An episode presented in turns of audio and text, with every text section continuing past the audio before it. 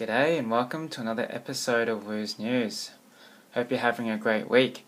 Here's what's making headlines. First up in national news. Last Tuesday, two eight year old boys have been killed and 21 children have been injured at Banksia Road Public School after a car smashed into a demountable classroom in Greenacre. It is understood that the driver, a 52 year old woman, is a parent of the school and was dropping her child off when she lost control of a Toyota Kluger in the car park. She has since been charged with dangerous driving occasioning death and grievous bodily harm. The widowed mother of four has publicly apologized for the suffering caused and described the event as a tragic accident.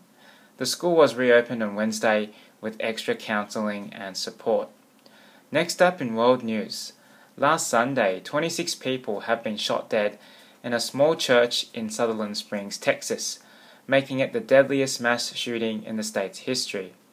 The shooter, 26 year old Devin Kelley, was allegedly involved in a domestic dispute with his in laws who attended the church. The in laws were not present, but he proceeded to open fire before being chased by a local and then turned the gun on himself. Mr. Kelley had served in the Air Force but was discharged after being court martialed on domestic violence against his wife and son.